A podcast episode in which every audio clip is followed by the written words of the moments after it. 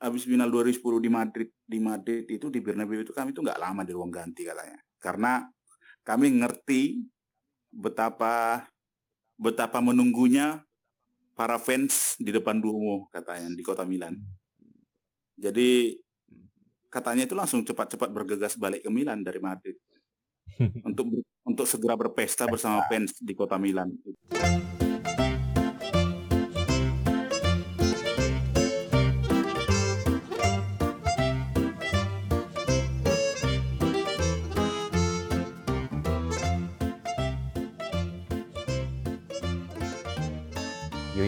Semuanya. Yuk kita mampir ke Meazza, podcast yang membahas hal-hal yang terkait dengan Inter Milano, klub kecintaan kita.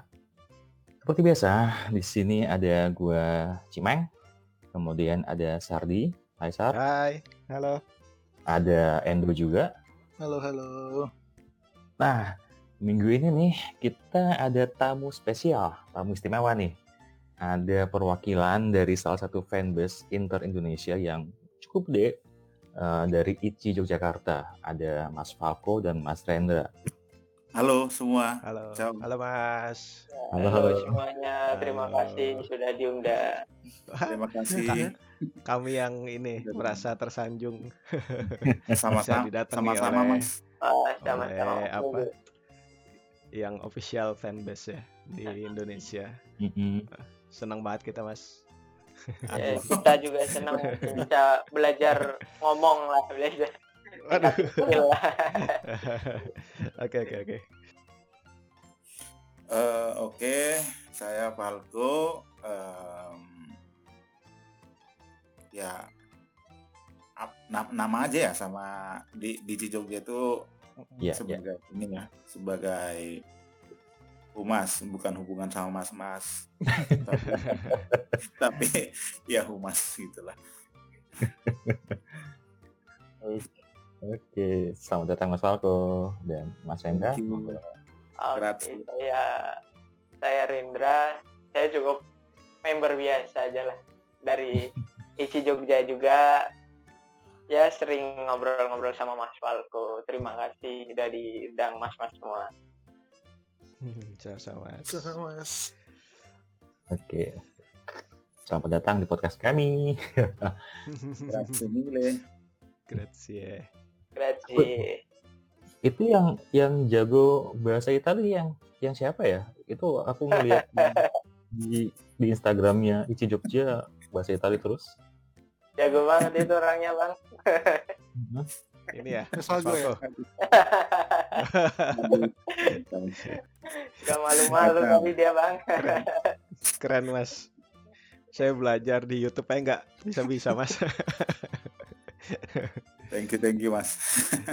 Gak malu mengakui tapi itu, Mas. Eh, nggak apa-apa yang penting akun Twitternya kan menunjukkan bener-bener fasih. Ya, tapi nggak selalu saya loh mas yang yang login ke Twitter itu kadang-kadang ya admin satu lagi. Nek saya sendiri kan nggak nggak ter nggak tercover juga. Iya. Bener-bener. Oke, eh, minggu ini tema kita adalah hal yang berkaitan dengan eh, salah satu pahlawan final UCL yang tahun 2010 yang yang baru saja mengumumkan gantung sepatu dari timnas yaitu eh, Bang Andev. Tapi sebelum itu, mari kita bahas berita minggu ini. Ada apa aja minggu ini, Sardi? eh pertama dari manajemen ya Marotta sama Ausilio itu eh, memberikan pernyataan bahwa penjualan besar untuk summer kali ini adalah hanya Hakimi. Ya sedih sih ya, tapi mau gimana lagi.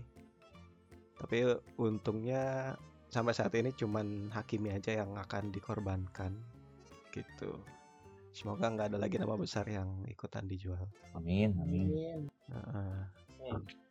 Salah satu heartbreak saya nih. Heeh. patah hati bener-bener ya. Yang terbesar itu. Dan yang bikin sedih juga apa namanya eh duit yang dapat ternyata nggak sampai 80 ya, cuma satu ya.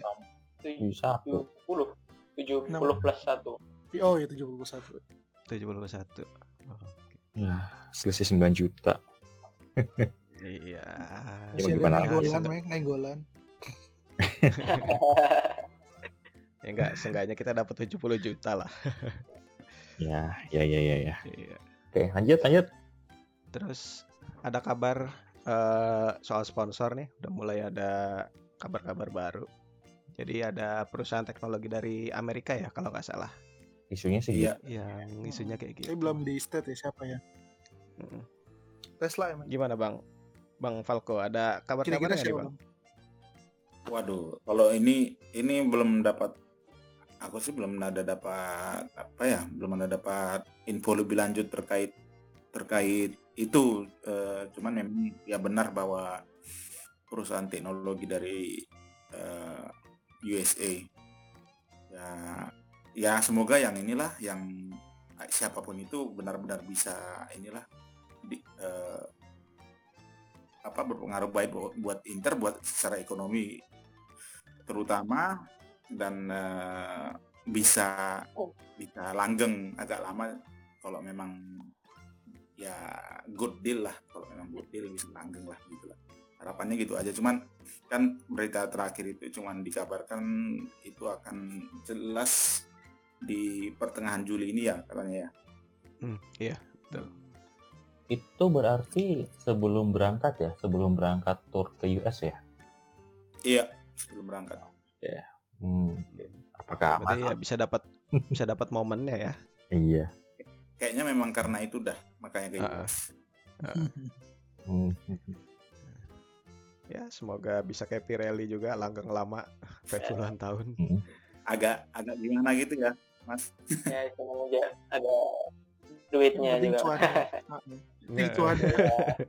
Yang penting cuannya bener. Udah terbiasa lihat Pirelli di jersey Inter eh Iya. tahu tahun depan udah nggak Pirelli lagi tuh Walaupun- udah asing Walaupun sebenarnya Pirelli juga nggak gede-gede banget, iya cuman Iya. udah udah ikonik aja itu. Iya. Heeh, heeh. Musa Solo aja kalah ya. iya Mama P Iya. Iya, Ma- ya Mape kan perusahaan sendiri. Iya. sama Ya. Mediacom juga kalah ya itulah Iya, bener. Oke, lanjut. Selanjutnya ini ada opsi di kita kan selalu mencari siapa yang akan bermain di sisi kiri kan. Sampai kemarin itu Persik pun di sedikit dipaksakan sebenarnya kan main di sisi kiri. Dan pencarian itu masih berlanjut di mana sepertinya Di Marco akan pulang dan mungkin akan dijadikan salah satu opsi untuk mengisi di sisi kiri jika nanti nggak dapet ya incaran-incaran Inter kayak misalnya Emerson Palmieri atau Philip Kostic yang akhir-akhir ini namanya mulai muncul lagi. Ini menurut teman-teman Ici siapa sih yang sebenarnya cocok buat ngisi posisi sayap kiri Inter? hmm, Narendra dulu Gimana ya, Bang dah. Rendra? Ah, Rendra dulu kalau mungkin ya memang buat realistis kalau dengar-dengar dari berita info perekonomian Inter sih ya kayaknya penggantinya itu ya uh, harganya nggak tinggi-tinggi banget mungkin ya kalau harapan sih memang mini sekelas Robin Gosen lah minimal iya. tapi mungkin kan kemarin juga sempat ada kabar burung si Zaba Costa kan Iya. tapi Hmm, akhir-akhir ini betul. juga Philip Kostic ya paling kayaknya sih kayaknya mungkin masih di kelas-kelas ya kelas-kelas pemain setara yang itu sih Hmm. Kita belum akan menemukan seperti Hakimi tahun lalu ya untuk posisi kiri ini kayaknya. sepertinya belum kayak Sepertinya. Iya. Ya, penantian kita masih akan panjang untuk posisi kiri. Oke, lanjutnya ini ada kabar trivial mungkin ya. Iya sih. dari salah satu eh, pemain kita ingin nyentrik itu Brozovic yang kegap beli rokok. Setelah minggu kemarin dia ketahuan sebenarnya di- dibocorin bahwa dia makan salami 2 kilo. Sekarang dia kegap ketahuan beli rokok. Ini ada-ada aja sih orang ini. Itu yang aku heran dengan kondisi diet kayak gitu dia masih masih kuat lari paling jauh kan dia yang Iya. daya Dia biasanya karakter paling banyak dia. Iya. gila ya Dia itu memang pemain aneh. Banyak tingkah dia. Iya, unik ya bang ini orang. Dia banyak tingkah tapi nggak peduli sama apa yang terjadi itu. Iya. Iya, iya, Conte pergi naik dia nggak bilang apa-apa kan? Iya. bener. bener ya malah naik naik di genteng, naik pohon. Heeh. Aduh. Selebrasi terbaik Serie A tuh. Ya, Hah? Yang bom itu ya. Heeh. Iya, iya, terus Dia tuh dia inspirasi banyak orang tuh. Mulai dari apa, iya, iya. mulai dari apa pagar pagar yang dia yang Oh, dia iya. bikin, dia mulai- Iya, sampai jaga sekarang bawah. sampai sekarang ditiru kan. Dulu sampai bikin Messi cengengnya se- ngeliatnya ketawa-ketawa gitu. iya. Kok bisa gitu Sekarang yang- kepikiran? Mungkin Messi mikirnya gitu ya. Karena yang pada niru udah tidur duluan biasanya di belakang pagar. Kalau dia meluncur kan itu kan. Iya. nah, iya Bener, bener. yang yang itu kan dia tuh pengen jadi kayak elemen elemen of surprise kan? Biar lawannya udah udah mikir di bawah nggak kejaga ternyata ada yang sliding di bawah Iya, betul. Kebetulan kena. Jadi kan iya viral lagi. Iya. Iya. Tapi sosoknya dia ini malah jadi kayak perkat ya. Maksudnya jadi bikin suasana cair. Jadi pemain-pemain lain tuh kayak ya udah yang yang kayak Barella itu jadi kayak ketemu temen buat gilanya gitu. Iya.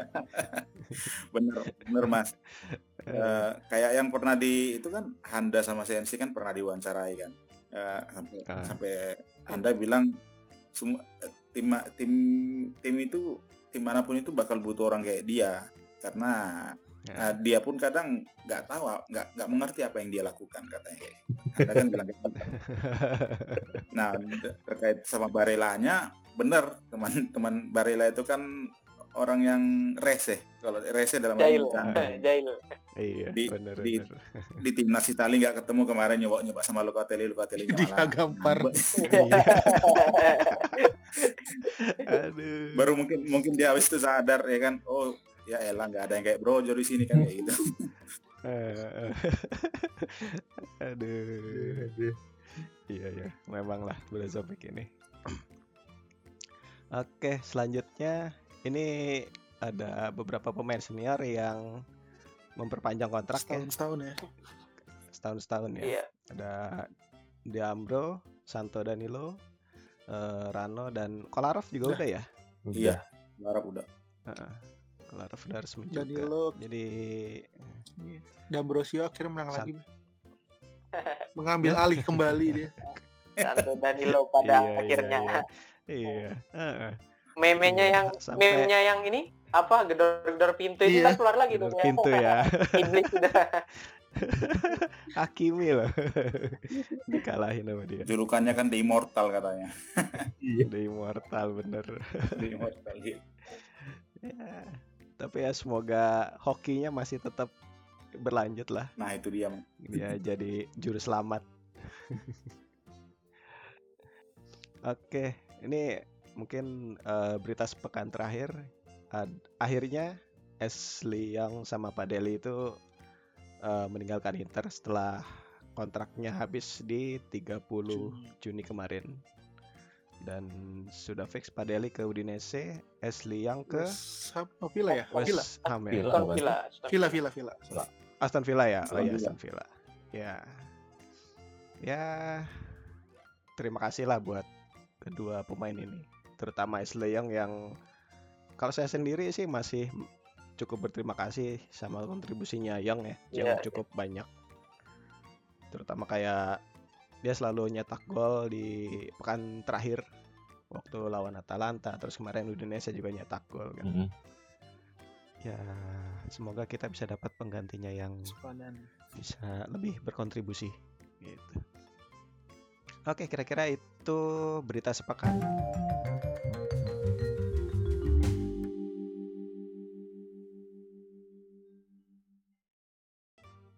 Oke, ya, yuk eh, sekarang kita balik ke topik utama kita. Seperti yang sudah gue bilang sebelumnya, minggu ini kita bakal bahas eh, hal-hal yang terkait dengan Bang Pandev.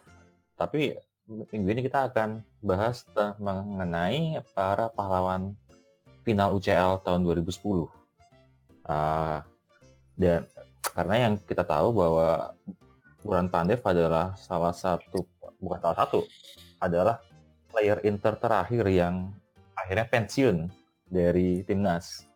Nah, maka itu minggu ini kayaknya enak nih kita sedikit bernostalgia akan final UCL tahun 2010.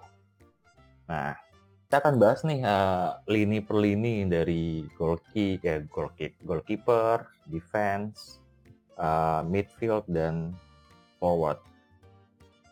Eh, dari goal kick ada Cesar.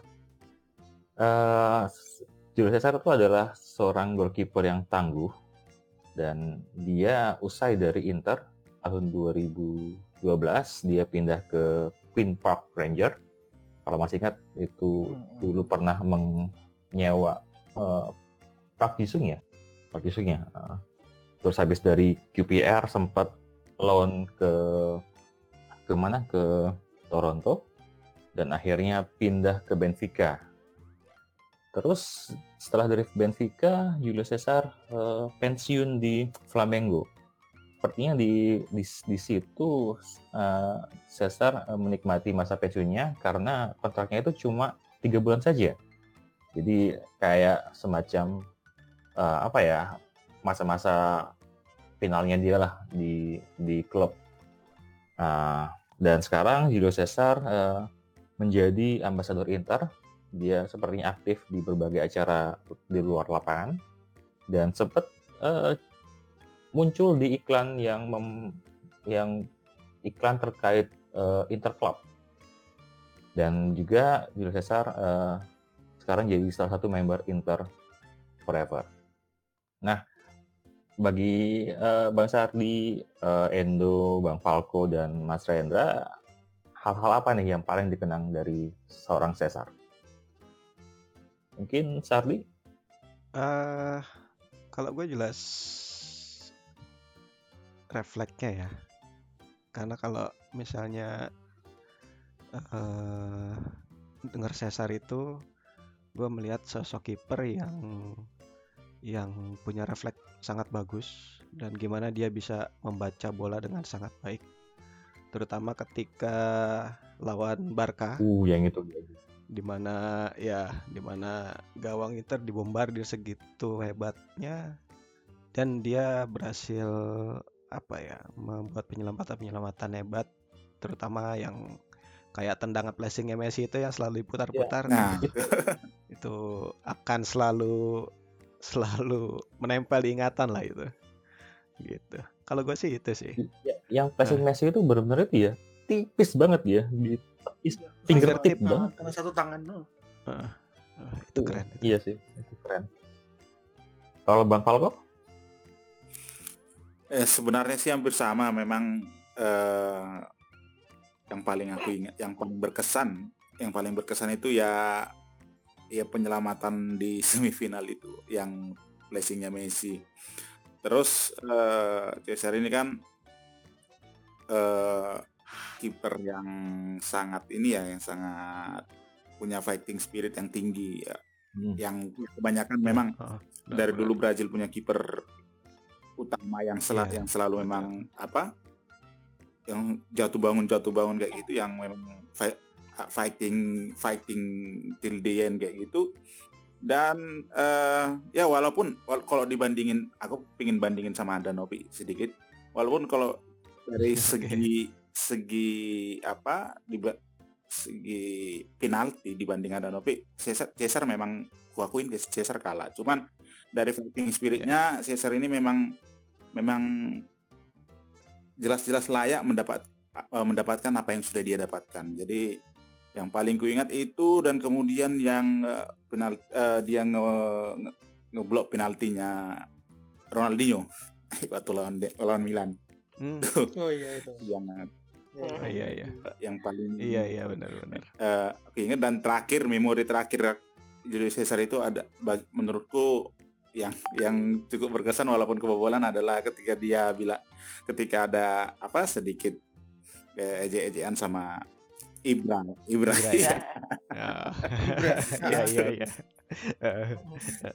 ya gimana pun itu Caesar Caesar memang memang kiper terbaik yang pernah ada bukan cuma di Inter tapi tapi ya di ini di dunia ya kan nggak kelas Serie A doang tapi ya di, Yap. di dunia memang layak dia mendapatkan treble winners Scu- Scudetto sebelumnya ya berapa tahun dia di Inter itu dari 2005 sampai 2000 apa 2012 eh dia memang layak pokoknya dengan apa yang udah dia raih di Mm-mm. Inter. Hmm. Setuju, setuju. Dia 2010 kiper terbaik Eropa bukan sih ya? Hmm, Iya. Yang Iya. Yang Cuma Snyder doang yang penghargaan. Iya, heeh. Hmm. Yang Maicon back terbaik, Iya, Milito. Iya, striker iya, iya. terbaik. Ya, memang hebat lah orang ini. Kalau Mas Rendra apa yang dikenang dari Iya, seorang Caesar? mungkin memang sama kayak yang abang-abang ngomongin tadi satu refleks ya dua penyelamatan penyelamatannya memang pasti dia keren-keren lah krusial dengan dengan catatan kan dia eh, kalau dari segi kiper kan sebenarnya posturnya nggak tinggi-tinggi banget juga kan? Nggak Iya. tinggi-tinggi banget badannya juga rada-rada gempal tapi kan untuk kiper itu udah keren banget sih memang. Kalau dari saya yang paling keinget momen sebenarnya ya itu tadi Barcelona itu tadi semifinal. Coba kalau dia nggak top perform kayak gitu nggak tahu lagi. Beda cerita mungkin 2010 kan dia kan juga Iya, iya, iya. kiper yang model-model ekspresif gitu kan. Suka ya kayak ngecek Ibrahimovic tadi. Pasti kayak memberi inilah buat, buat seiwar ke musuh gitu. Beda kalau misalnya Andanovic kan kelihatan lebih kalem lebih ini kan.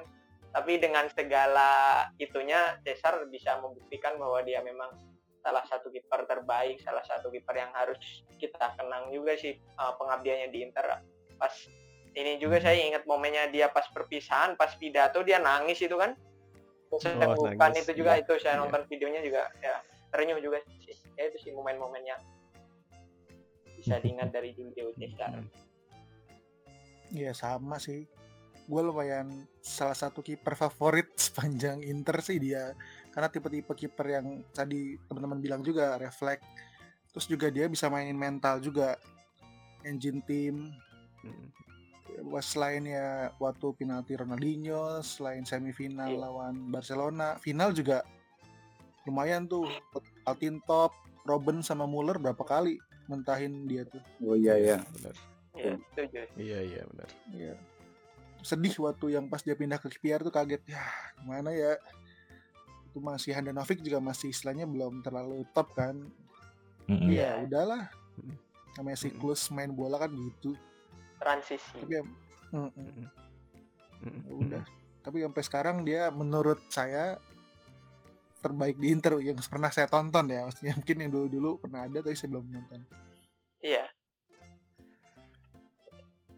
Oke. Mungkin beralih Yep, ya, yep, Meng yep. ya. Lanjut dari kiper kita maju satu lini ke lini belakang. Lini belakang kita punya ada empat pemain yang menurut gue sangat luar biasa. Di sisi kanan ada Maicon, di tengah itu Lucio sama Walter Samuel, terus ada Cifu. Maicon ini 2012 dia eh, pindah ya ke Manchester City waktu itu. Terus cukup melanglang buana juga, sempat balik ke Italia Serie A, balik ke Roma, terus eh, apa? Langsung ke Avai, Kirkuma, Villanova, dan yang klub-klub yang sebenarnya saya juga nggak pernah dengar. gitu. Terus ada Lucio juga yang dari Inter di ya langsung jadi agen. Agennya Juve. Ke Juventus. Sebelum akhirnya kembali ke Brazil. Terus Walter Samuel yang dari Inter 2014 bareng-bareng sama pemain Argen lain kayak Zanetti, Cambiaso, Milito yang mengakhiri karir di Internya. Terus Samuel sendiri ke Basel sebelum akhirnya pensiun. Terus sama Cifu yang sekarang justru ditunjuk jadi pelatih Primavera Inter. Ada empat orang nih. Mau nanya ke Mas Rendra dulu deh. Boleh, boleh. Dari empat orang ini siapa yang paling favorit? Kalau saya pribadi Douglas Maicon. Eh, Ya, kenapa, kenapa, kenapa? pasti tentu eksplosif. Dalam menyerang bertahannya dia balance lah. Nggak kayak menyerangnya terlalu apa? bagus, bertahannya terlalu bagus atau buruk. Dia itu bisa jadi penyeimbang, tapi juga bisa jadi pembeda juga dari sisi sayap kan. Ya, banyak momen-momen crossing-crossingnya dia, tusukan-tusukannya dia juga keren-keren sih. Apalagi gol yang lawan Juve itu paling keinget kan. yang dijagling Ya. dulu ya. ada kan ada back sayap mungkin tipe-tipe sekarang ya sebenarnya mirip-mirip Hakimi tapi masih lebih ini bertahannya Maicon kan juga tenaga-tenaga kuda juga itu kan maju mundur terus tapi Hmm, memang hmm. ya gitulah pokoknya eksplosif lalu balance dalam bertahan menyerang bisa jadi pembeda juga yang terpenting dari sayap juga kan crossing crossingnya juga nggak inilah ibaratnya sering akurat gitu lah nggak kayak Jonathan Naga, Nagatomo mas. versi light itu ver- versi light Iya, Eh, dulu dapat pengganti dari Brazil kan Aduh. dikira mirip gitu tapi iya, Plontos juga. yang paling ya. berkesan kalau saya pribadi sih dari keempat itu ya dari keempat itu sih Douglas Maicon kalau saya Kalau Bang Falco gimana Bang? Ya kalau yang paling berkesan eh, ditanya sama dengan Narendra, eh, Maicon ya karena karena eh, yang yang apa pemain belakang yang paling banyak berperan di berkontribusi di di gol gol yang diciptakan Inter. Dan eh, apa eh, punya apa ya punya benar-benar punya mental yang yang mental juara gitu sampai dia gitu Iya. tenang yang diingatin gol gol ke gawang Juventus tadi itu itu bicara mental kalau aku bilang pemain mana pun bisa juggling seperti itu tapi di situ itu pembedanya adalah mental kalau kalau menurutku Hmm. nah Apalagi di momen derby di Iya. Italia Bang ya, yang syarat dengan Iya. tekanan pressure tensinya segala macam tinggi gitu. seperti itu dia dia bisa tenang seperti Hmm, itu ya tinggi. Eh, itu Iya. itulah kenapa eh, yang paling favorit sih di dari belakang sih dia memang dan benar-benar memang eh, apa dia itu dia itu memang seorang dia pribadi itu memang seorang juara di samping juga. Dia dia satu satu tim dengan para juara. Cuman memang Maicon tuh adalah back kanan spesial Inter yang pernah ada. Back kanan murni yang pernah ada gitu, sama Icon. Dan aku ingat tuh waktu apa pernah dia waktu pertama kali se- setelah pindah ke Roma dan Roma mau ketemu Inter kenapa ini orang tiba-tiba tiba-tiba nggak bisa main cedera katanya apa karena itu gue ingat itu Iya. itu Iya, dia ke betul, Roma pas Roma mau lawan Inter dia tuh nggak main. Iya, iya. alasannya cedera Inter. Di hatinya Tahun depannya- masih ada. iya sekali lagi pertemuan berikutnya dia main. Oh kayaknya kemarin tuh karena ada rasa sungkan apa ya? Aku mikirnya gitu.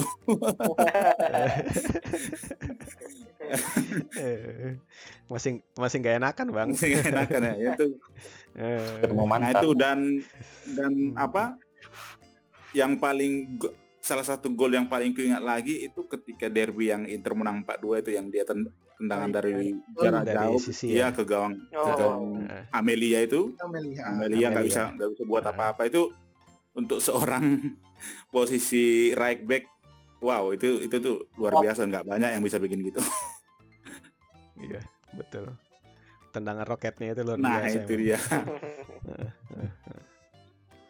yang kayak gini lagi ada nggak ya susah ya musim udah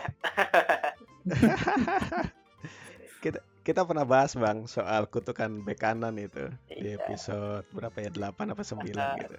Bahwa dari eranya Maicon sampai sekarang itu ya kita nggak pernah bisa ketemu yang sehebat Iya, dia tuh. iya, Baru ketemu Hakimi, eh kayaknya nggak jodoh. iya. videonya pendek cuma Iya. setahun Eh, eh. Sebelum Aduh. Hakimi yang rada-rada ini dulu Cancelo. Iya. Tapi ya Ya, membelot ya udah. ya. Oh, punya kita duit, juga nggak punya duit waktu itu. Iya waktu itu nggak bisa nembus juga. Eh, 40 juta waktu itu lumayan. 10 juta mending buat beli Eh. Joao Mario. Iya, Inter ada duit buat João Mario doang loh. Sama Kondobia itu. iya. Ada duit. Iya. Tapi sekarang bawa bala tuh, Bang. Gak laku-laku, Bang. Gak laku-laku. Iya. Udah nggak laku-laku. Terus mau ditagih lagi satu juta sama Oh, Sporting kan. jual. Cowok Kasih Atalanta dah. punya. Pinjemin gitu. Ada yang mau bang. ada yang mau, Bang. Kasih Atalanta siapa tahu jago sama Gasperini ya kan. Aduh. Ntar dibeli lagi sama Inter. Biasanya gitu. Oke, kalau Lendo Sama lah pasti Ma- Posisi pasti back. Maicon lah. Maicon. Ya, siap badak gitu kan. Selain yang tadi Iya, bilang iya, iya. golnya yang ke Amelia, ada juga tuh yang derby eh derby Milan juga ya, yang two sama si Mota apa Stankovic gitu. Milito, Milito. Eh Milito ya, ha, Milito ya, set langsung pressing wah itu cakep banget. Iya, Yang 4-0 kan? Iya, ha. 4-0. Terus tapi ada kemarin tuh interviewnya menarik tuh, yang ditanyain Maicon kalau misalnya uh, dikasih kesempatan untuk nuker gelar treble sama gelar juara dunia ke Brazil mau nggak? Nggak, gitu kata dia. Karena di Brazil tanpa gua pun udah pasti jago dan mereka bakal menang World Cup. Tapi kalau di Inter itu suatu yang spesial. Gitu. ah iya Belum tentu gua bisa dapetin itu di klub lain gitu. Kemarin tuh barusan nggak nyangka ya. Gitu. Lepeng? Sama oh Maicon enggak kalau gue Ah, yang Oh. berkesan itu si Samuel misalnya. Samuel Eh, karena dia adalah kayak apa julukannya The Wall dia tuh tembok tembok kokoh. Dan gue suka cara dia main. Dia dia mainnya kan keras kan uh, tacklingnya uh, cukup keras cukup cukup agresif tapi bisa clean gitu loh. Dan itu Hmm, iya, itu yang gue lihat dari sosok Milan Skriniar sekarang makanya gue yang iya, waktu iya. itu waktu waktu bahas pemain favorit kan gue bahasnya yang yang gue favoritin salah satunya adalah Milan Skriniar karena ya gue ngeliat sosok Samuel di di dia. Gitu. Dan yang gue takjub lagi dia kan secara postur juga kurang tinggian maksudnya nggak nggak nggak apa nggak menjulang gitu kan. Tapi ya. ya, dia sebagai back bisa jago di posisinya tuh makanya gue suka sama Samuel Iya iya iya. Di Maicon dan Samuel yang mungkin sangat berkesan ya buat kita Yep. semua. Oke, lanjut. oke lanjut kita eh, naik lagi satu lini ada ke lini midfielder itu ada Esteban Cambiaso bagian dia juga salah satu yang mengakhiri karir di Internya di tahun 2014 dan habis itu dia pindah ke Leicester City. Di situ dia membantu menyelamatkan Leicester dari jurang degradasi. Kemudian dia habis dari Leicester dia pindah ke Olympiakos dan akhirnya pensiun di tahun 2017 sekarang yang gue dengar dia coaching. Tapi eh, masih belum tahu nih apakah dia akan melatih klub mana atau atau gimana?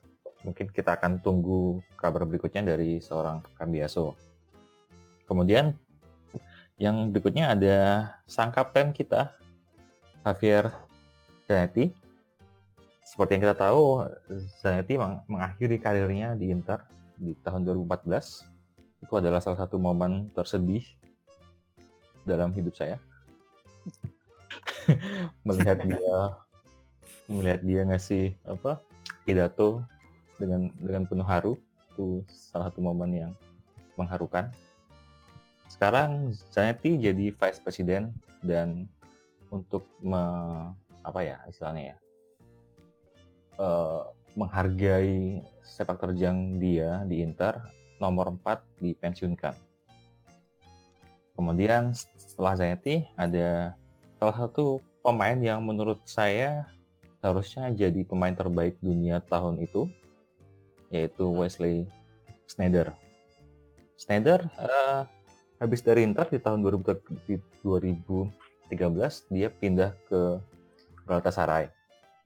Lalu habis dari situ dia berpetualang ke Nice itu itu Nice atau Yes.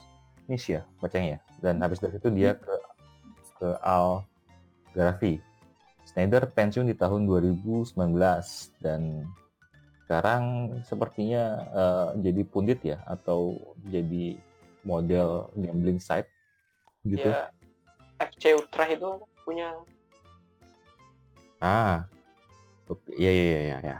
Tapi yang gua yang saya paling ingat dari Snyder yang terbarunya adalah fotonya yang postur tubuhnya entah kenapa Ntar sangat mengejutkan ragi ya, menggunakan ragi.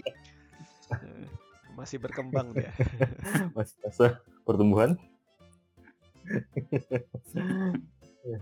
Itu adalah eh, ya ya ya ya. Kurang itu ya kurang pelatih tubuh ya. Nah nah dari tiga player di midfielder nih eh, bang Falco nih yang paling berkesan siapa Waduh, ini ini sebenarnya satu harus dikecuali ini. Udah pasti jawabannya Mas. Semua, Bang. ya karena karena Janet itu bagiku pengecualian, nggak bisa jangan dibandingin sama ya yang lain. Kalau ditanya pasti Janeti lah, cuman kalau aku bicara pengecualian aku akan milih Cambiaso. Eh tapi kalau dari Janeti ya waduh, waktu ketemu di Ja- di Jakarta tahun 2018 itu orangnya memang kalem banget orangnya itu loh. Itu saya aja lihatnya gemetar. Kayak lihat hantu gitu. Iya, jangan siap ngomong Bruno. Dia kalem sampai sampai memang orang setemperamen apa pun yang ngomong sama dia kayak Balotelli segala macam eh, yang orang-orang lain tuh hormat ya kan sama dia. Nah, eh, di samping memang main main permainan dia yang konsisten, ke, kewibawaannya dan juga eh, stamina-nya ya nggak nggak perlu dipertanyakan. Itu orang itu orang the best lah the best lah pokoknya the best. Itu pokoknya pengecualian. Tapi kalau ya kalau bicara pengecualian ya aku akan milih Cambiaso kayak yang aku bilang di awal tadi. Karena Cambiaso ini memang eh, terlihat memang idealis kalau Cambiaso men- menurutku. Karena apa ya eh, Cambiaso ini kan dulu pernah pernah ribut sama salah seorang pelatih nggak cocok sama salah, salah seorang pelatih. Memang karena Cambiaso sendiri pun punya punya jiwa kepelatihan kalau kalau kita lihat dari dulu menurutku lo ya.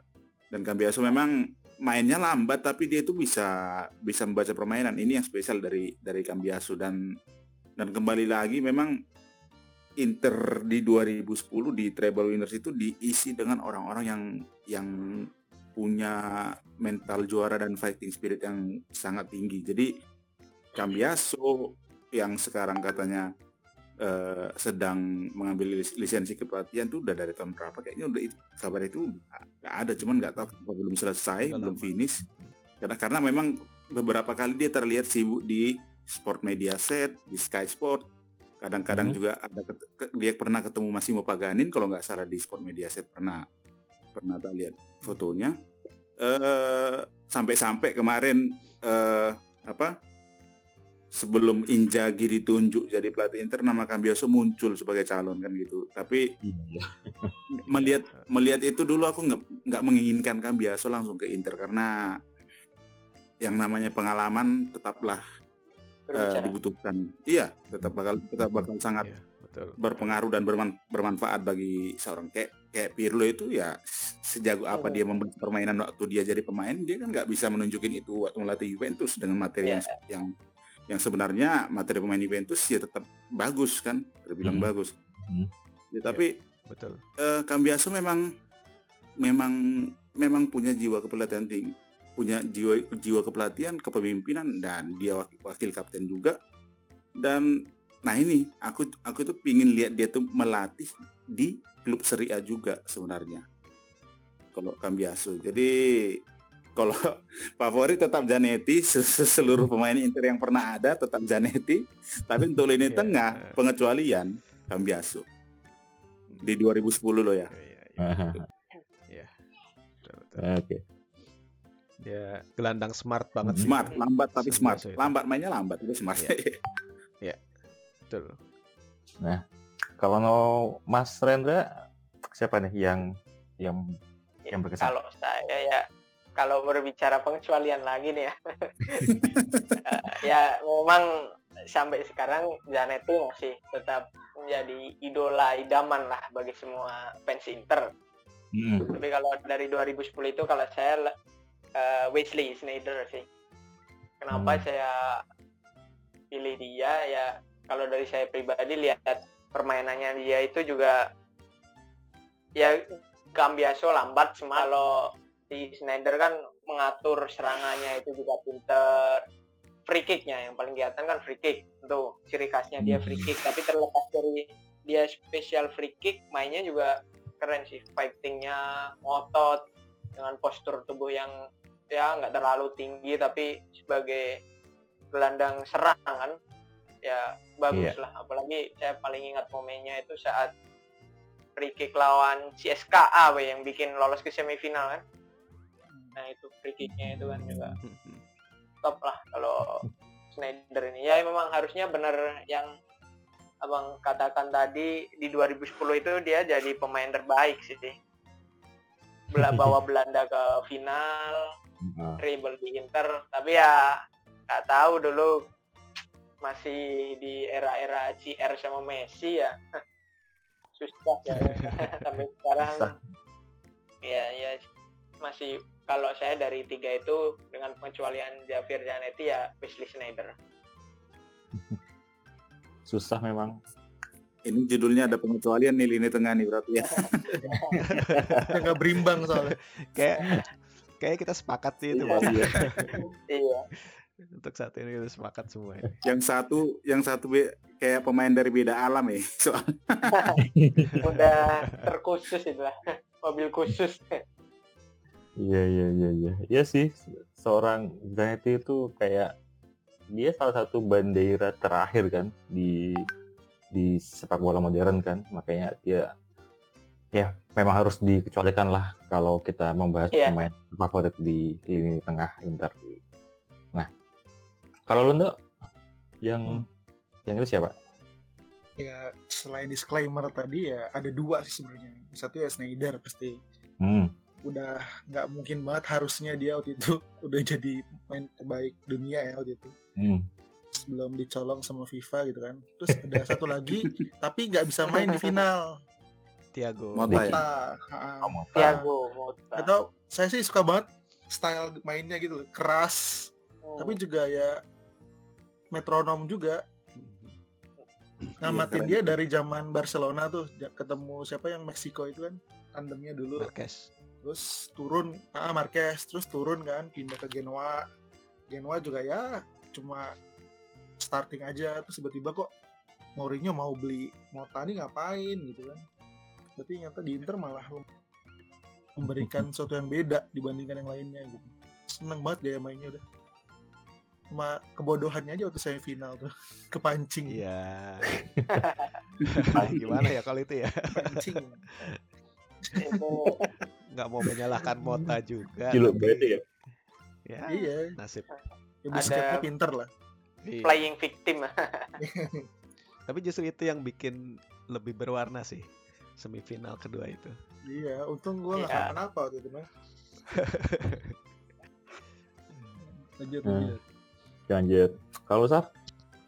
iya ya mungkin kita semua sepakat untuk posisinya Zanetti itu dia udah ada di tempat inilah tempat spesial lah yang nggak bisa lagi kita otak atik dia akan ada di eh apa ya posisi yang nggak bisa disamakan dengan pemain lain gitu dari segi kontribusi maupun dari segi eh, mentalitasnya dia kan tapi kalau ngomongin 2010 ya secara objektif pasti gue bilang Wesley sih karena apa ya kita butuh waktu yang cukup lama untuk bisa dapat playmaker sekelasnya dia gitu Hmm. Kemarin kan kita udah bahas tuh yang pemain nomor 10 gitu kan. Yep, yep. Yang kita tuh kayaknya ya nggak terlalu berjodoh juga dengan playmaker playmaker top gitu. Tapi ketika Wesley datang, dia bisa bener-bener apa ya menjadi playmaker Inter yang sangat memanjakan lini depan itu uh, harus diakui bahwa kontribusinya di 2010 itu sangat luar biasa gitu. Kalau bisa ngasih Ballon d'Or ke dia ya bakal gua kasih deh. iya. Oh, dia dari Madrid free transfer nggak sih? Enggak. Enggak ya? Cuma kan waktu itu memang apa ya? Udah nggak ada posisi lagi buat Wesley di Iya. Madrid kan. Iya. Akhirnya Morati ngambil kesempatan yang nggak mahal-mahal banget kayaknya deh kalau nggak salah waktu itu. Gitu. Sama kalau favorit sih sebenarnya itu Deki. Gua Deja. selalu suka Hmm, Dejan. selalu suka sama pemain-pemain yang modelnya kayak dia itu. Hmm. Penuh dengan energi, penuh dengan Ngopo. ngototnya luar biasa itu. Dan ya tendangan-tendangannya itu bisa jadi pemutus kebuntuan gitu. Mhm. Ya. Kayaknya Ya. golnya nggak ada yang pelan ya. Iya. Nggak ada. Ngeceng semua dia. Tukang tembak tapi akurat ya. Bukan tembak buruk guarin. Ah, Pernah hat trick tendangan golnya gitu semua ya kan. Dia itu iya benar benar benar. Iya, Deki sih Shooter. gitu. Kalau gue gitu sih. Kalau dari lini tengah. Hmm, Oke. Nah, habis dari lini tengah kita maju lagi satu lini ke lini terakhir Eh, forward penyerang. Ada ada apa? Ada tiga orang. Ada Samuel Eto'o yang yang meraih treble di musim sebelumnya, kemudian dapat treble lagi di Inter dan kayaknya dia salah-satunya ya eh, orang yang dapat iya back to back treble di dua klub yang berbeda. Nah, Eto'o cabut dari Inter di tahun 2011 dan pindah ke Anzi Makachkala. Susah ini bacanya. Lalu habis dari situ dia ke banyak klub, eh, sempat singgah ke Chelsea, terus Sampdoria juga, dan klub terakhirnya itu di Qatar. Eto'o pensiun di tahun 2019. Selain Eto'o ada Diego Milito, sang clutch striker. Eh, dia adalah pahlawan final karena golnya membawa Inter menang di final. Eh, seperti Cambiaso, eh, Cifu, Samuel dan Javier Zanetti, Milito juga mengakhiri karirnya di Inter di tahun 2014 untuk pindah ke Racing Club dan lalu pensiun di tahun 2016 sekarang sepertinya jad- masih ini nggak sih? Masih jadi sports manager kayaknya di racing. Dan berkat jasa Milito juga kita berhasil mendapatkan seorang Lautaro Martinez. Ya, ya, ya. nah nah yang terakhir ini ah, Om Opa Om? Bilangnya? Eh, Paman. Pandev. Pandev eh, tahun 2011 dia pindah ke Napoli lalu pindah lagi ke Galatasaray. Lalu setelah dari situ dia pindah ke Genoa sampai sekarang. Dan seperti yang sudah kita ketahui Pandev minggu lalu ya mengumumkan gantung sepatu dari dunia timnas tapi belum tahu nih apakah dia juga akan pensiun atau enggak nih di di klubnya di level klub belum ada hilalnya. belum jelas ya Kontraknya Habis sampai tahun ini aja bukan sih? iya 30 Juni kemarin. Hmm. Mungkin mungkin dia nunggu nunggu Euro selesai kali ya biar bisa fokus. Ya, kita akan tunggu kabar berikutnya dari Pandev apakah akan tetap going strong. Nah, nah dari ketiga orang ini yang menurut Mas Rendra nih yang paling paling paling berkesan siapa? Kalau dari saya pribadi di 2010 ya. Ya. Di 2010 sih masih Diego Milito sih kalau saya. Ya memang sebenarnya ketiga-tiganya ini pasti punya peran masing-masing, punya andil masing-masing buat bawa Inter juara Hmm. Dengan tipikalnya masing-masing tapi kalau saya masih tetap berkesan si Diego Milito jarang-jarang juga Inter punya striker sengotot dia tapi juga ya benar-benar antagonis lah dia di kotak penalti maupun solorannya juga bawa bolanya juga pandai juga kan. Terus tektokannya juga. Ya dia striker yang sebenarnya kan juga dia tuh nggak kayak Eto'o juga dari klub besar kan klub besar dari Barca udah kelihatan. Eh, si siapa namanya? Milito ini cuma dari Genoa ya. Genoa tapi bisa bawa Inter jadi ke top performance ya ya Yep, yep, memang setuju. striker yang bagus sih ya dari tekniknya dari kontribusinya memang masih salah satu salah satu juga striker yang bagus yang dimiliki Inter sih Sepakat. Setuju. Sepakat, sepakat. Itu yang Sepakat yang ini. yang aku ingat sih dulu waktu dia pindah ke Inter dari mana dari Genoa, aku Genoa. jujur sempat skeptis.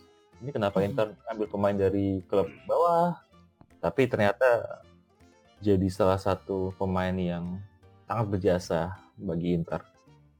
Dan bu- bukan hanya di masa itu ya, sampai sampai sampai sekarang juga kan kan atas iya atas jasa dia, atas rekomendasi dia kan Iya. kita dapat El Toro. Betul, betul. Betul, Iya. betul.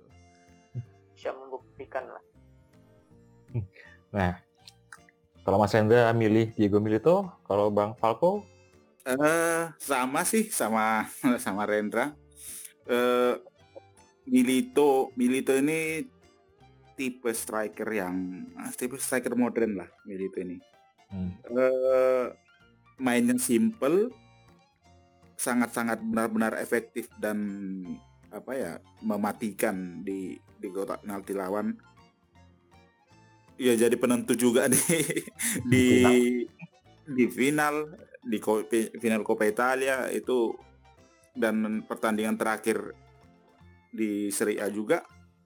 Nah itu dia itu bisa jadi benar-benar eh, apa penentu buat Inter.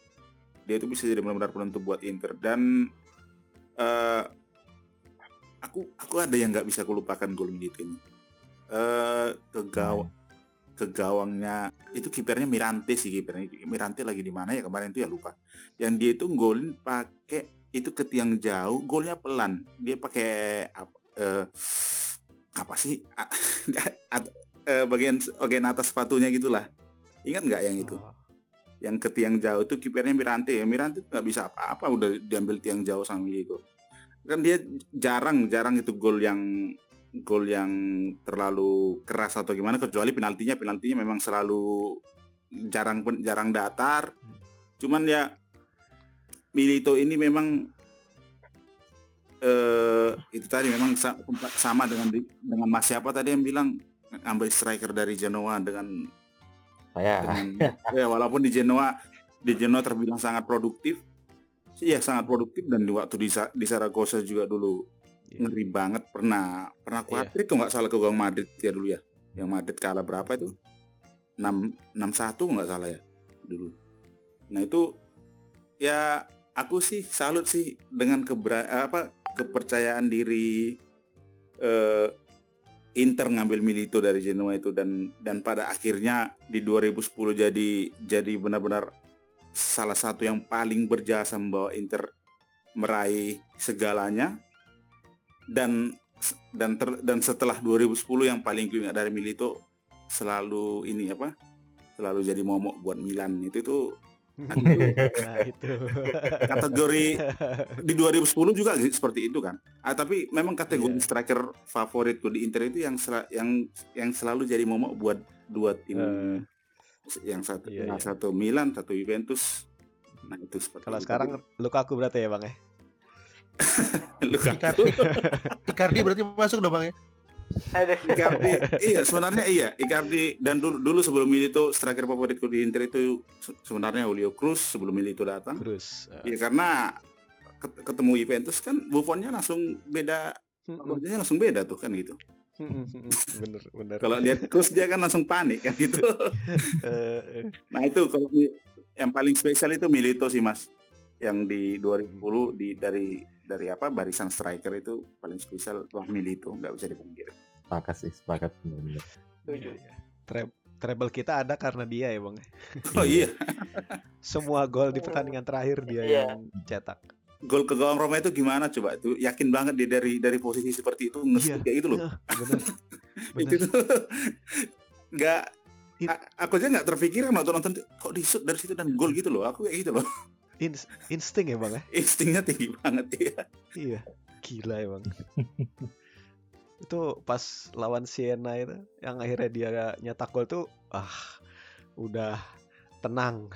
Maksudnya bener-bener plong. juara nih, juara nih. Sebelumnya kan lama banget nggak gol-gol itu. ya itu Sampai dia akhirnya dia nyetak gol satu biji itu. Tapi sepakat sih bahwa Milito itu benar-benar spesial buat Inter. Iya. Mulai dari kontribusi golnya sampai ketika di bawah Stramaccioni yang mengalahkan Juve Oh, pertama iya. kali di Juventus Stadium kan. Iya. Golnya Milito juga kan. Penalti satu sama tendangan Bola ini ya, ngambil bola rebound. nyabarin. diguarin iya Iya. Iya. Memang spesial lah orang ini satu ini. Ya Barjali juga dulu Pak aku, aku ingat banget sebelum pertandingan itu Barjali dulu bilang seperti ini Diego Milito itu mengerikan katanya sebelum main sebelum Inter main lawan Juventus itu yang menang satu tiga itu Iya, Jali iya, bilang iya, gitu. iya. Bener, bener. udah panik duluan Bener, eh bener. bener kalah harusnya 0-3 tuh soalnya kan offset ya sama Offset ya. Iya, Kan belum ada VAR, Bang. jauh banget lagi Tapi iya, tapi yang nyetak gol malah ke Inter sekarang kan. Vidal kan. Iya, Ke Inter terus bikin itu lagi kan pas Kayak Asam Juve. Asamoah, Asamoah kan juga yang offset ya kan. Iya asam- yang offsetnya semua iya Offsetnya Asamoah. Ya, Asamoah juga ke Inter ya. Aduh. Ya. Ah, ada tambahan dari Endo Sardi? Kalau gue sih sebenarnya ini ya eh sangat bersyukur ketika Eto'o eh, masuk ke Inter gitu, walaupun mengorbankan Ibra gitu. Tapi gue sangat suka sama Eto'o gitu, tipikal yang memang striker ganas dan pekerja keras gitu. Yang lo kalau kalau nyari striker yang jaminan gol banyak dan bisa ngasih juara ya salah satunya Eto'o menurut gua. Dan hebatnya adalah ketika dia mau jadi Back. back. Iya. Tapi ini eh, pernyataannya Eto'o tuh eh bikin gua sangat respect sama Mourinho sih yang dia bilang bahwa satu-satunya orang yang bikin dia mau untuk melakukan itu jadi back itu ya cuma Mourinho pelatih lain nggak akan nggak akan diturutin kalau kalau diminta kayak gitu gitu. Itu kan ngeliatin bahwa Mourinho tuh bener-bener apa ya kalau kayak panglima perang itu prajurit tuh berani mati buat dia gitu Mm-mm. Iya. Melepaskan ego segala macam gitu itu yang yang apa ya salah satu yang bikin gue bersyukur juga Eto bisa masuk ke Inter gitu Yang aku ingat dari Eto'o itu itu loh yang waktu sebelum tanding ya yang dia bilang kalau di final itu kita harus menang. Kita nggak main di final, kita menang di final. Hmm. Tuh pep talk yang Iya, iya, keren itu. iya, iya. Ya karena dia udah sering Juara. juara. Jadi harus juara. Mental juaranya luar biasa orang ini. Kalau Anda? Ini sama sih Eto juga salah satu yang ber- berperan banget. Ya, selain dia mau di luar posisi naturalnya kan, finishingnya juga menurut gue salah satu yang terbaik sih, unik-unik gue. Nggak, terus juga dia buka ruang dan ya skill olah bolanya untuk pemain depan luar biasa menurut gue. Betul betul. betul betul. Oke, itu tadi eh, kita sudah membahas eh, semua pemain yang tampil di laga final Champions tahun 2010. Ah, ini mau bahas yang selain selain tim inti? Boleh. Boleh, boleh. boleh. Oke. Heeh. Karena banyak yang berperan juga tapi nggak nggak kesebut. Mhm. Ya, ya, ya karena dalam suatu pertandingan kita hanya boleh menurunkan 11 pemain, padahal tim itu biasanya ada 23 ya. Nah, selain tim inti nih, eh, ada siapa saja nih yang bagi Bang Falco dan Mas Rendra yang juga berkesan dan berjasa bagi Inter, Inter di tahun itu? Mungkin Bang Falco dulu? eh di di cadangan yang di final itu kan eh Mota kan Mota kan nggak ada di daftar cadangan karena memang iya. karena memang kena skorsi Karena korban Eh, iya korban, korban anu lah acting si kawan. Nah, itu itu ya pemain semua pemain kayak yang aku bilang tadi eh pemain Inter di 2010 itu benar-benar para juara I- Hmm. event event Mariga pun bisa dibilang juara dia dia dia juara dari Kenya gitu loh nggak Hmm. orang Kenya yang main Liga Champion pertama kali ya dia ya Iya. yang juara UCL ya Iya. dia juga Itu. cuman yang dua orang di dua dua kalau mau nyebut dua tiga lah tiga tiga orang yang pa- yang paling berkesan sih ya di di cadangan yang ada di final 2010 itu di final UCL 2010 itu yang pertama itu ya Stankovic Stankovic kan masuknya di babak kedua di menit 60-an seingatku Hmm. Eh, Hmm, 68. Stankovic ya kita tadi udah bahas Stankovic itu memang pemain yang spesial yang yang benar-benar salah satu apa salah satu senjata senjata tambahan ketika Inter memang lagi buntu dia dia selalu coba tendangan dari luar kotak dan kita li udah lihat seperti apa tendangannya terus juga Materazzi Materazzi wa- ya memang di di apa di di 2010 dia juga dia dia memang jarang bermain ya karena faktor eh, apa udah semakin tua juga di situ dia. Tapi ya ini orang memang dari sononya memang interista. Hmm. ini ini orang kan penting banget di di sebuah tim itu penting banget. Di ruang ganti penting di di latihan ya penting. Jadi ya benar-benar Materazzi itu benar-benar salah satu yang yang berpengaruh besar buat Inter di di zaman itu. Dan terus juga Cordoba. Nah ini ini back spesial back back Hmm. berpost posturnya nggak tinggi cuman lompatnya tinggi. Nah itu dia. Lompatnya Iya. tinggi bang Betul, Iya, betul, dan- Cordoba ini ya gitu tipe, tipe back Amerika Latin itu senang aku senangnya itu apa fightingnya itu loh kalau Amerika Latin Fighting. fighting Cordoba ini memang back terbaik Kolombia kan Hmm. back terbaik Kolombia yang pernah ada dan eh dia pernah bilang nih waktu live di Instagram tahun lalu nih dia pernah bilang live-nya sama kita nih tahun lalu sama Jok sama Cicok Oh, iya mantap mantap. Cordoba. Eh dia pernah bilang habis final 2000 di habis final 2010 di Madrid di Madrid itu di Bernabeu itu kami tuh nggak lama di ruang ganti katanya. Karena kami ngerti betapa betapa menunggunya para fans di depan Duomo katanya di kota Milan. Jadi katanya itu langsung cepat-cepat bergegas balik ke Milan dari Madrid untuk untuk segera berpesta bersama fans di kota Milan itu Iya iya iya iya. itu dia itu dia kasih tahu kemarin gitu terus Terus, Cordoba ya orangnya orangnya ramah banget mas. Ramah banget orangnya. Terus dia bilang e, pernah tak tanya seperti ini pendapatmu tentang Indonesia? Kamu kan udah pernah ke Indonesia tak? Bilang gitu. Waktu 2012 pernah ya dia ikut kan ikut ikut dia waktu intertour itu. Dia bilang Indonesia itu orangnya ramah-ramah ya tipikal orang Asia memang seperti itu kan.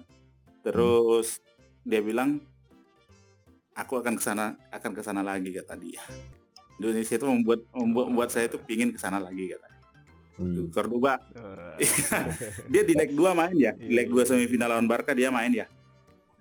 Iya. nah itu. Ya kita lihat lah permainan seperti apa. Memang berjuang sampai sampai akhir nih tipe-tipenya dia itu seperti itu. Dan dan eh apa?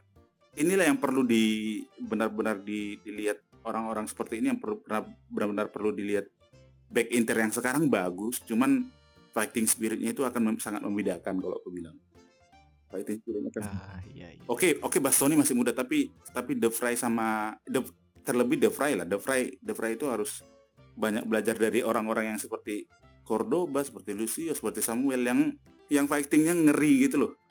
Hmm. Kayak gitu. Kadang-kadang De Vrij kan ya masih ada kurangnya juga. Cuman ya terbi ya De Vrij itu bagus banget sebenarnya. Cuman fightingnya itu kadang masih kurang kalau De Vrij. Apa karena Kalem. dia orangnya kalem atau gimana ya? Cuman ya Cordoba juga kalem sebenarnya. itu sih semua se- semua pemain di cadangan itu berguna ya Muntari berguna crossing eh, apa umpat asisnya Ya, Muntari Muntari. asisnya Muntari ke ke ke mana ke ke Stankovic Stankovic shoot yang yang Inter menang 4-0 lawan Milan itu itu Milan. dari Muntari kan Ah. itu Iya betul. Tapi soal Cordoba sepakat sih bang. Dia bener-bener salah satu back yang bisa ngasih ini ngasih fighting spirit iya benar ketika dulu. ah. Jadi dulu inget gue lupa lawan siapa gitu yang ada satu pemain lagi counter attack dia udah lepas dikejar sama Cordoba. Cordoba kan larinya kenceng, kenceng juga ya, badan kenceng gitu. Heeh. itu dikejar sekenceng-kencengnya sama dia gue inget tuh tapi lupa lawan siapa itu tapi momennya masih kebayang gitu nah itu eh, entah mungkin apakah zaman sekarang tipikalnya sudah berbeda sama zaman dulu atau pendekatannya beda tapi ya sepakat sama bang eh, Falco gitu bahwa ngototnya itu mesti mesti ditularin ke back-back sekarang gitu Cordoba itu. Dulu kalau ngelihat duet sama Materazzi itu agak lucu Tapi- sebenarnya. Kayak ngelihat Zola sama Flo. Zola sama satu kecil satu eh, satu jangkung satu kecil kan. Hmm, tapi dia bisa nutup kekurangannya Materazzi sih. Kan back back tinggi itu kan cenderung lambat kan. Sementara dia punya kecepatan. Iya itu kombinasi yang ideal lah. Betul betul Nah kalau Bang Mas Rendra nih, Ya kalau dari sisi cadangan kalau saya sih mungkin hampir sama sih jawabannya kalau suruh milih tadi. Pasti semua cadangan itu juga di tim memang para juara lah seperti yang Bang Falco bilang tadi termasuk Mariga. Orlandoni pun juga juara dia. Hmm, tapi kalau ya kalau suruh milih siapanya itu ya pasti hampir sama mirip tentu Stankovic yang utama dari saya Eh, Stankovic ya dari tadi seperti yang abang jelaskan juga pemain yang eksplosif ngotot terkesan lah. Walaupun dia di 2010 kadang sering masuk sebagai pemain pengganti gitu tapi kontribusinya kita seneng lihat dia walaupun dia pengganti itu kita seneng gitu loh. Nggak Hmm. nggak pernah mengecewakan lah kalau ditonton itu. Nah, Cordoba juga itu selain Stankovic Cordoba sih memang postur dengan postur segitu back tengah itu kan jarang gitu kan. Tapi Cordoba main itu biasanya kalau kita lihat back back tengah dengan mungkin postur segitu aduh ini gimana gitu. Tapi dia kayak bisa ngasih ketenangan gitulah. Ya kita percaya kalau Cordoba ini juga punya kemampuan gitu kan. Hmm, yang saya suka dari dia juga sebenarnya dia itu juga punya jiwa-jiwa leadership gitulah. Penenang gitu kan mungkin eh, penenang buat tim buat kondisi eh, apa penye- penyeimbang juga sih mungkin kan di dalam Hmm. lapangan atau di luar lapangan kalau boleh milih satu lagi kalau saya Francisco Toldo sih Hmm. Toldo itu walaupun Iya, mungkin iya, iya. ya udah umur saat itu kan mungkin jadi kiper cadangan dia ya entah gimana asumsi saya mungkin dia pasti ada ibaratnya sedikit pembisik lah bagi Julio Cesar juga kan mungkin dari sisi senior dia juga walaupun memang jarang main tapi mungkin ada dampak tersendiri lah buat tim lah dari Francisco Toldo Hmm, hmm, hmm, hmm. Itu apa? Sebelum Cesar eh, datang kan Toldo yang jadi top kiper kita kan. Yes.